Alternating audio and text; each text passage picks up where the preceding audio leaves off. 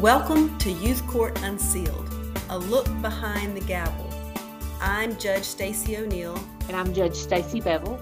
Today, we're going to talk about disposition hearings so that everybody's on the same page. How, how would you describe what a disposition hearing is in a delinquency case? In my court hearings, uh, they laugh at me because I, I phrase it that the adjudication part of the hearing is about whether you did it or not, and the disposition hearing is about what we're going to do about it now. Um, you know that that's kind of how I break it down to the children that uh, this is your to-do list, and if you successfully do this, then um, and then you and I are good. But if you don't, it's not going to be good.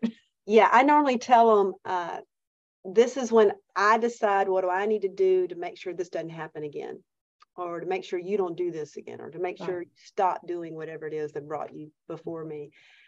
The adjudication hearing is is a separate hearing but when do you do your disposition hearing? Is it right after or do you wait? What do you do? We do ours right after. Uh, a lot of counties i know have um, first call days which in the lawyer world, uh, I guess is equivalent almost to a plea day, even though we don't have pleas uh, in youth court, but it's kind of to set it in framework so for the legal world kind of outside of youth court to understand that. We bring them in on the first time, they get to meet with their attorneys. Uh, we take their plea or they make their plea. And um, then we, uh, I shouldn't say we don't have pleas in youth court. We don't have plea bargaining in youth court. Right and so um, and then we turn right around and do our disposition hearings. I know the rule gives you 14 days to do it but everybody's there. People don't want to take off work again. And so we that's how we do it.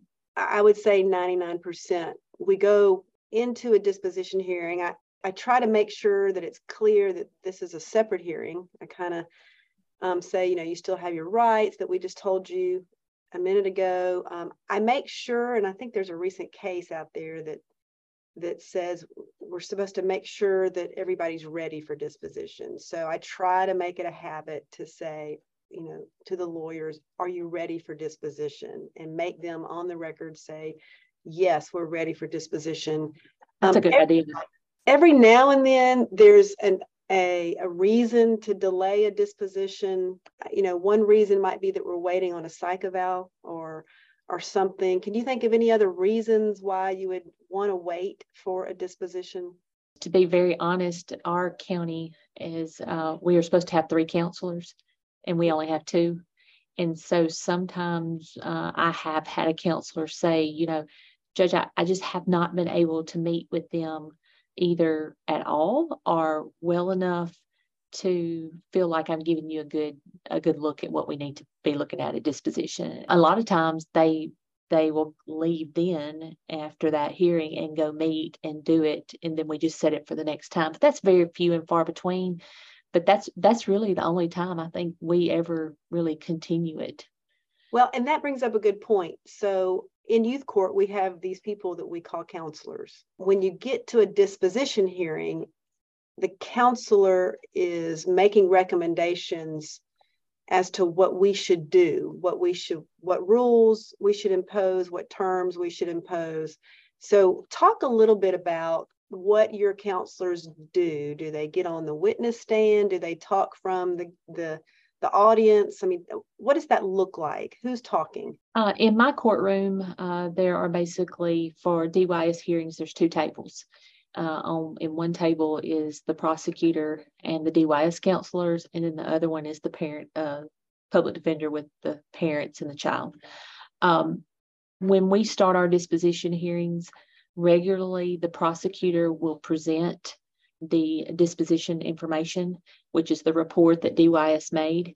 But more times than not, uh, I let him do that because he's just reading. You know, he's just reading it into the record. And um, but I then I turn to the DYS counselor and I say, okay, what do you want to add? Because there's so many things that just can't translate to paper, you know. And I always give them a chance. But I've already put them under oath. They just really testify from where they're sitting because I kind of turn our tables toward each other during the hearing so everybody can kind of see each other. But they don't formally go like on our stand, but it they are sworn in as witnesses before. my counselors in a disposition hearing, and, and we want to keep to reminding people that we're talking about the disposition hearing, um, also talk from where they're sitting, unless they're really soft spoken, and then I make them get to a microphone so yeah. that the record's clear. At disposition hearing, um, pretty much my prosecutor will offer their report as an exhibit to the hearing, and then I'll ask if there's any objections. And there rarely are. There may be corrections that the attorney wants to point out, you know, something's incorrect or something needs to be changed or something. But uh, one thing that people may not know is as far as rules of evidence and a disposition hearing. So, rules of evidence don't really apply in a disposition hearing. Um, and so your typical objections to hearsay with a with a paper report like that don't really apply in a disposition hearing. Why do you think that is that the general rules of hearsay don't apply in disposition? Have you ever thought about that? I have.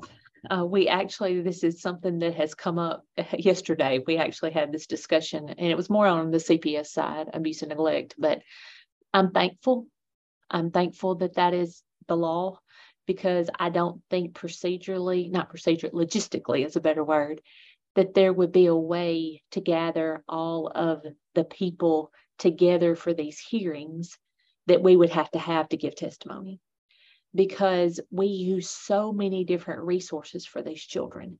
And even at the disposition phase, there are already a team of people normally working with them.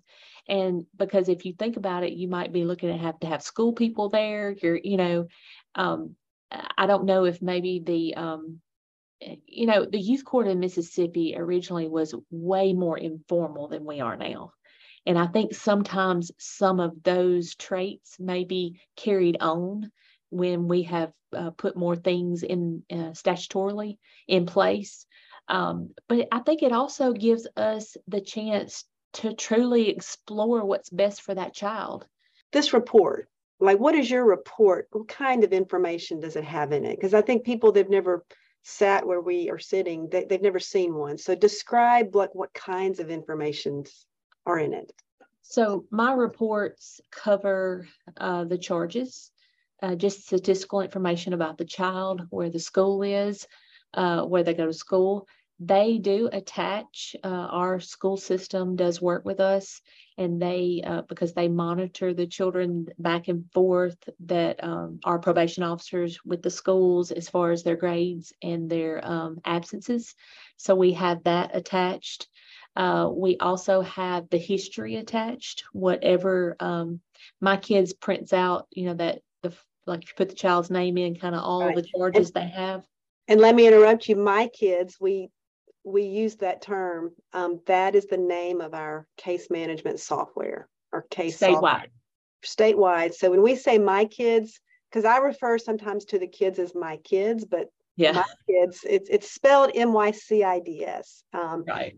And that is our software. So yeah, the my kids history is every time they've interacted with the youth court system in Mississippi, whether it's an abuse case, neglect case, or a delinquency, we can see that with a printout. So that mine are attached to that too. What uh, any other thing you can think of? Um, and then basically the the information that they have gained uh, from their intake with them, because just to back up a little bit, the charge comes into our office.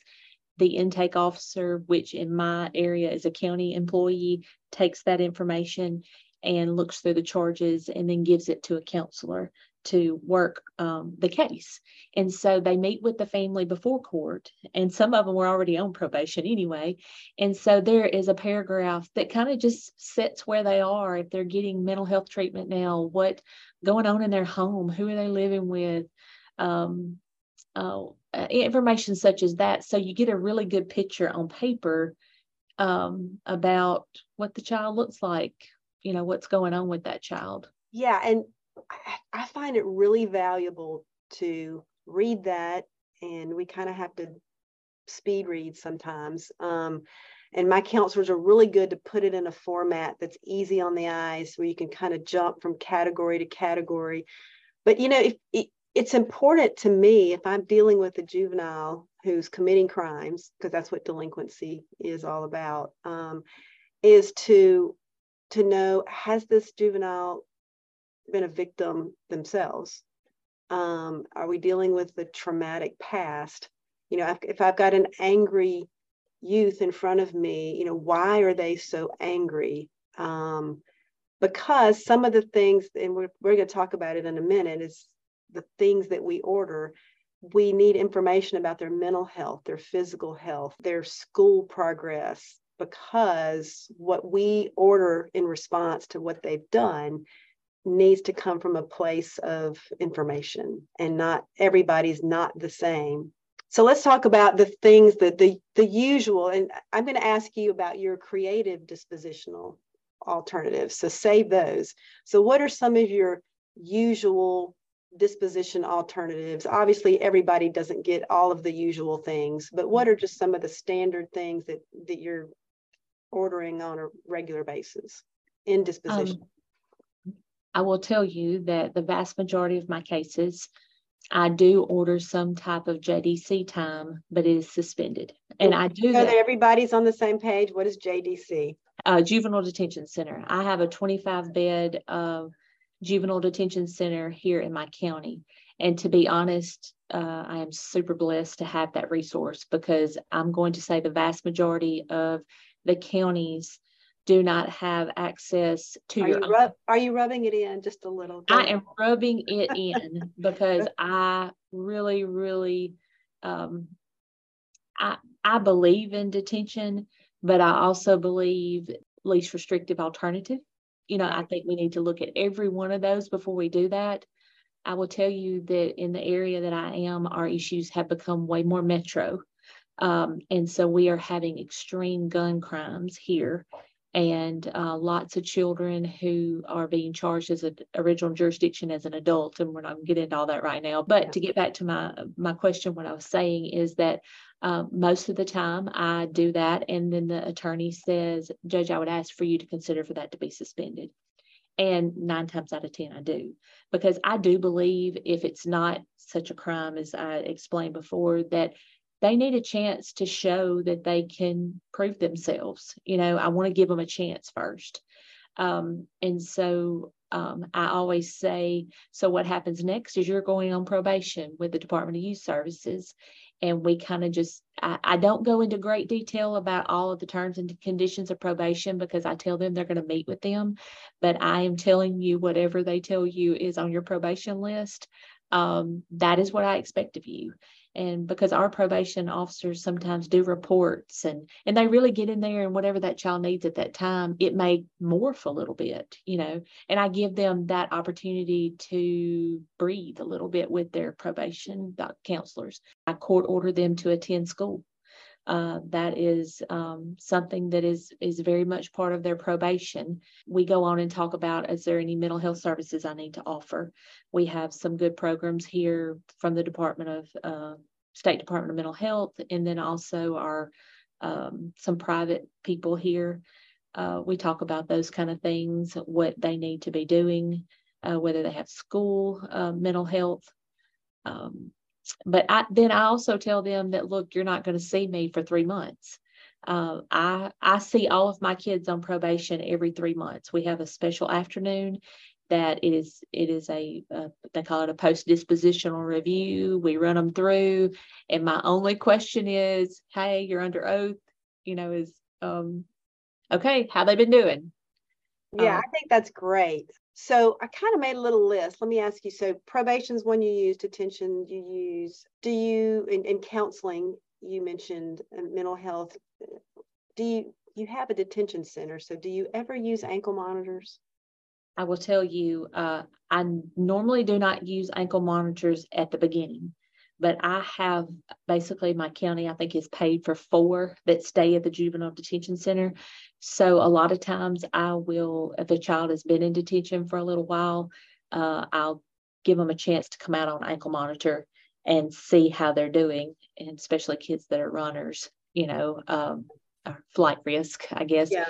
And uh, so I do that. Uh, but I norm we do not have because I have a detention center in my uh, I normally do not ask my county to pay for ankle monitors um, unless it is a, you know, a flight risk situation for their safety too. We do some of the, we do the same things. As far, I use detention when we need to. It is sort of um, not the last resort, but it is the next to last resort um, as far as disposition. And we we uh, rely on the kindness of other counties to hold our kids. And that, that is a problem. And that's a problem we'll talk about another day because it's not just my problem, it's most of the, the state. I think there are 12 or 13 juvenile detention centers in the state. And for 82 counties. For 82 counties. Um, and a lot of those detention centers are full at times, or they don't have room for girls because there are less beds in the state for girls. Um, and each county that has their own detention center has the right and ability to decline taking someone else's kids. And so um, it is a problem to find one sometimes. Uh, fortunately, that we haven't had any horrible thing happen because of that. I do the same things you're doing. Uh, we do have a we have a drug court, juvenile drug court in Madison County that has been around for a long time. And we'll talk about drug court another day. We'll invite some guests on and who have drug courts everywhere.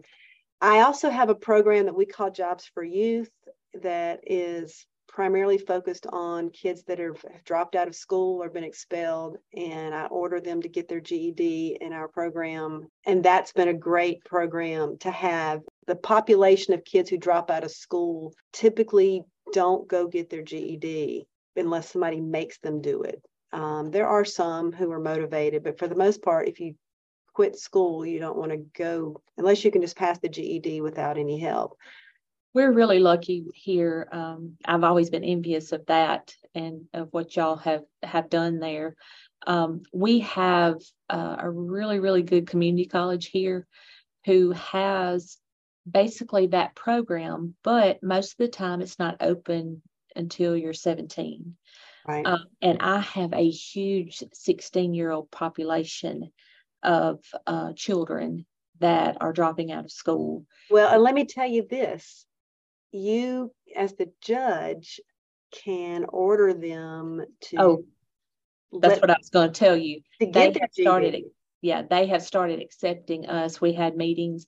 And you know if you're hearing this podcast what's that's one thing that you as a judge or as someone who works in a youth court your county most of the time people in your community want to partner with you and you know we had never had really 17 16 year olds go to the ged program and I basically said, I, I need them to go. And, you know, we just had that conversation. We started doing court orders, and they just ask that they be on some type of probation most of the time so they can I can help them monitor them because it's an adult program. They're not there for kids to, you know, yeah. the adults that are there want their GED.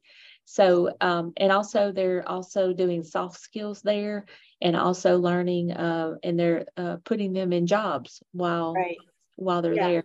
And so That's- it's kind of your program, but I but my community college is is running it. But I would love to have my own because I think I could even put more kids in there. Well, you can put more kids in there, and um, the the probably the difference is that these these are kids who are used to getting kicked out either kicked out of the classroom kicked out of the school um, and their mentality a lot of times is well if i'm just bad enough they'll kick me out and so i had to tell them sorry you don't just get kicked out that doesn't it doesn't work that way um, okay let's let's move and, and probably there are other standard things, but let's talk about some of the creative dispositional things that we've done. And I'll start on that. I have something I call the 1980s protocol. I can't wait.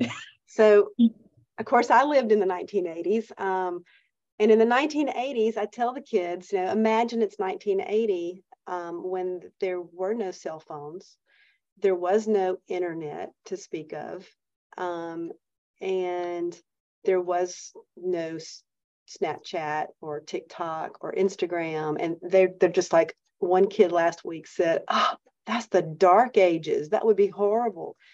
Um, and so if I get a kid that social media or internet or the phone is kind of a root of some of their problems, then I put them on what I call you're on the 1980s protocol. If the technology wasn't available in the 1980s, you aren't allowed to use it.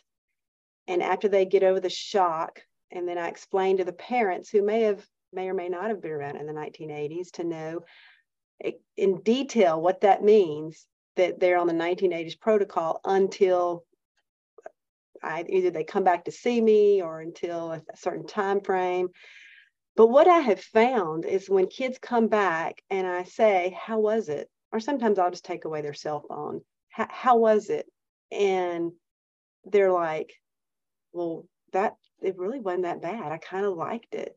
Um, and they realize that life can be more than staring at your phone and waiting for someone to like your post. Um, and it's such a problem, and we can talk about that another day, probably. Um, but the 1980s protocol is is something I don't use it on every kid, but when I when I see that social media, internet is a problem, I do that.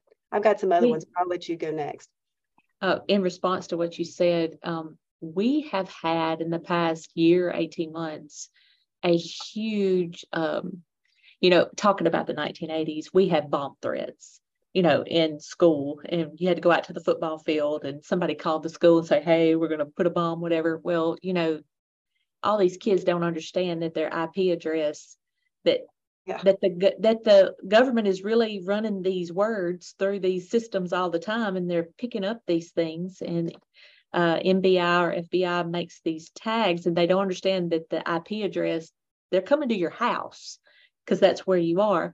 But um, uh, we have had a lot of that. And I'll tell you one thing I have found with the phones is I will say something, just kind of what you have said, and I'll look at the parent and I say, Can you enforce that in your home? Yeah. And I, the vast majority of them say they cannot. Really? And so they sign to give me the phone because it is their personal property. It is not the child's property 99% of the time.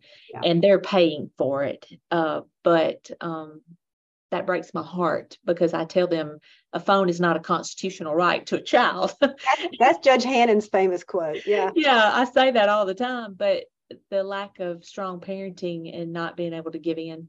But anyway, like I said, that's a whole nother day. We could talk about cell phones. I could talk about it for hours um, and what it's meant in our court Okay, so this is a great one. So um, I have um, started that you, before you graduate from your probation, you have to recite to me in your last PDR your full name and you spell it. I know this is so basic, but I'm telling you, you have to spell and write. You have a signature for your name. You have to know your date of birth and you have to recite your full address, physical and mailing, and your social security number. Because children do not know those things. So we have had the best time. And I want to tell you, they are so nervous. They come in and they're like, and and I have always had them do it, but um, but you know the, the parents a lot of them's like we are so glad you have done that they need to know just some very basic information but it was amazing to me when i took the bench that children didn't know their mailing address they didn't know their address they knew how to get to their home but they didn't know their house numbers. They didn't know you know their po boxes.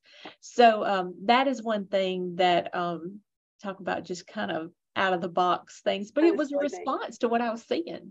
Yeah so another thing that that I did, and this is I've only done this one once, was uh, I had a kid who had because we see their grades at disposition, and he um, he wasn't doing well in history, so I ordered him to watch the John Adams miniseries. I love that miniseries, and it is on HBO, but it's available with YouTube or whatever. And I think maybe one of our counselors had it on um, a DVD. But anyway, I asked the mother. Did they ask you what is a DVD? Yeah, those ancient things. I asked the player too. Yeah, I asked the parents, "Do you have that capability?" Um, and they were like, "Oh yes, yes, we have that." And so you need to watch the this mini series. And so he came back and reported, and he's like, I really like that. And like that got him interested in history, where, and that's kind of just an educational thing. You know, we, eh, history can be so interesting or it can be so boring, depending on how it's taught or what you're teaching.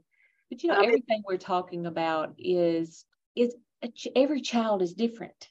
Yeah. And I I told somebody one time that I feel like um, I am the director. I'm sitting, uh, you know, I have all these resources out there. And listen, you and I are blessed because a lot of people do not have these, and we'll talk about that in another time. But you're taking that child and you're seeing that child for what that child is and is not, and you are plugging into that where they go um, we have children that are not strong writers, you know, and people are talking about, well, they committed a crime. You're worried about whether they can write or not. We are wanting to make these people better people, not right. just, I don't want you to go out and shoot somebody. you know what I mean? We are truly wanting them to want more for themselves. You know, I, I tell people sometimes when they don't do what I want, I said, if, if you just wanted this as bad as I wanted it for you, um, but I think it's important to know in youth court that it's important for us to have room to be creative like this. I want them to tell you, I want you, of course, to tell about your wheel.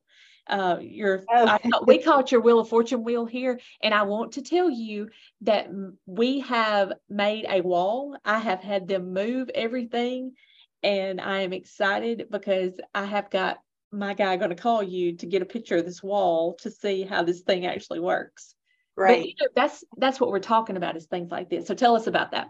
Okay. Well, um, yeah, in disposition, we're looking at the whole person. And if if they can't read, if they can't write, their odds of being incarcerated as an adult are dramatically increased. So education is so important. Though I'll get to the wheel, but let me tell one other one. I had a kid that lived out in the country, and um, anyway, I ordered this kid to plant a garden and to tend it until he could eat something out of it. And once he could eat something out of it, then he could stop.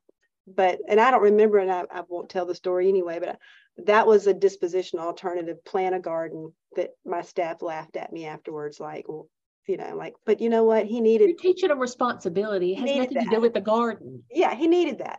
Okay, so the wheel, and that's in our drug court, but it's, um, I have a wheel that I bought off of Amazon that you spin the wheel just like the like on the price is right where they spin the little wheel at the end.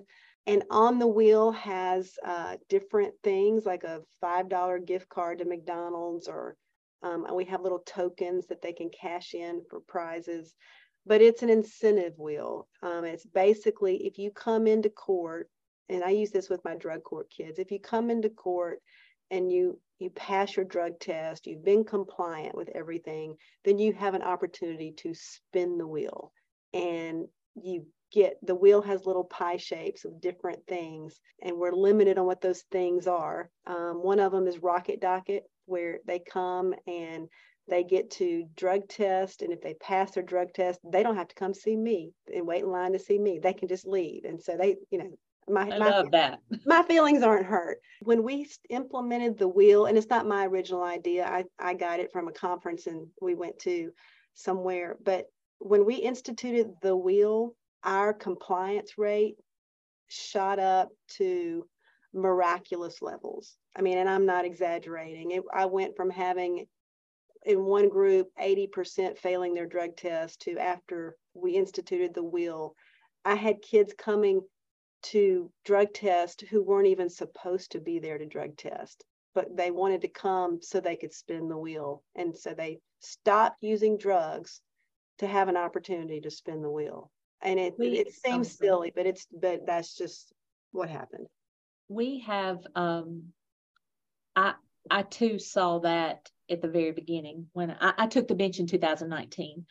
Um, and we started uh, an incentive program and uh, for DYS and uh, and also we have a CPS component to it also. But um, our incentive program very much is based off of gift cards.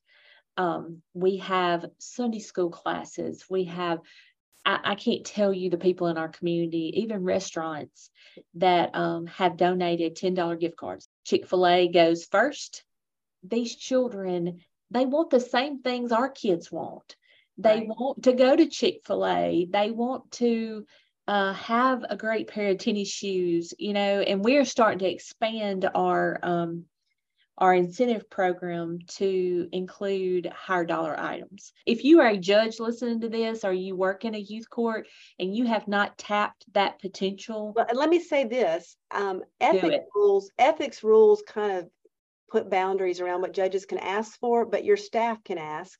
Yeah. Um, and there is a way, if you have grant money, they let you purchase incentives. So we'll, let's talk about incentives a whole nother day because I think community resources is a great topic. Yes. How to tap into those because you have when you don't have a lot of money, you have to be creative on this kind of stuff. All right, well, we're getting close to the end of our time. We haven't talked about restitution and disposition is when you consider, all right, you you tore up somebody's front door and here's the bill, restitution for whatever their crime may be, sometimes it requires restitution. That's something that happens in the disposition hearing. Disposition hearings can be very conversational. And I try to really, at that point, get the youth to talk. Tell me, what do you want to be when you grow up? What do you, what are your, what do you like to do in your free time? I try to get to know them as a person. If they will communicate and talk. Of course, they have a right to remain silent still. If they if they don't want to talk, I don't punish them for that. Um, they have an attorney who stands right there next to them and helps them know it's okay to talk because what they say is not going to get them in more trouble. I'm really trying. I'm asking them about their drug use if they if that's an issue. You know, I'm asking them about their home environment. I'm really trying to get to know them even before I read that report. I'm trying to just say, you know, I'd rather get some of that information from them because you garner you, you, gain so much insight if you just can have that conversation. Um, all right, any any final thoughts before we log off?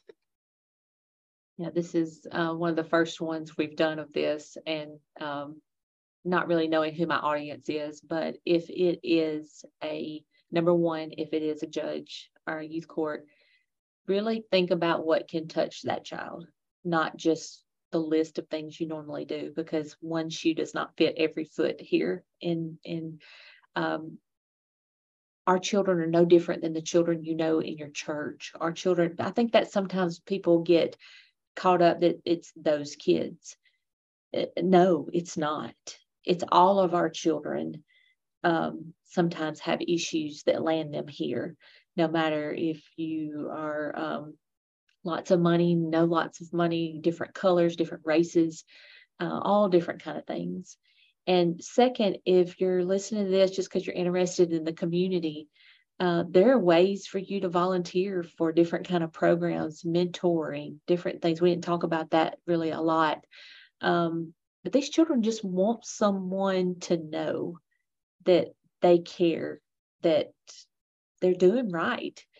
And I tell them I'm the very first one to call you out, but I am the very first one to praise you. And I think that's important in what we do, not just in the disposition, because the disposition sets you up. And we don't want to set you up to fail, but we want to set you up to succeed. And we want to set you up in this disposition order to push you to be a better person. Because that's really what we're trying to do right. is just make them better people than when we found them, you know? Right. All right. Well, thank you for listening. And if you have a question or if you'd like to be a guest, have a story to tell, let us know at youthcourtunsealed at gmail.com. Thanks for listening, and we are adjourned.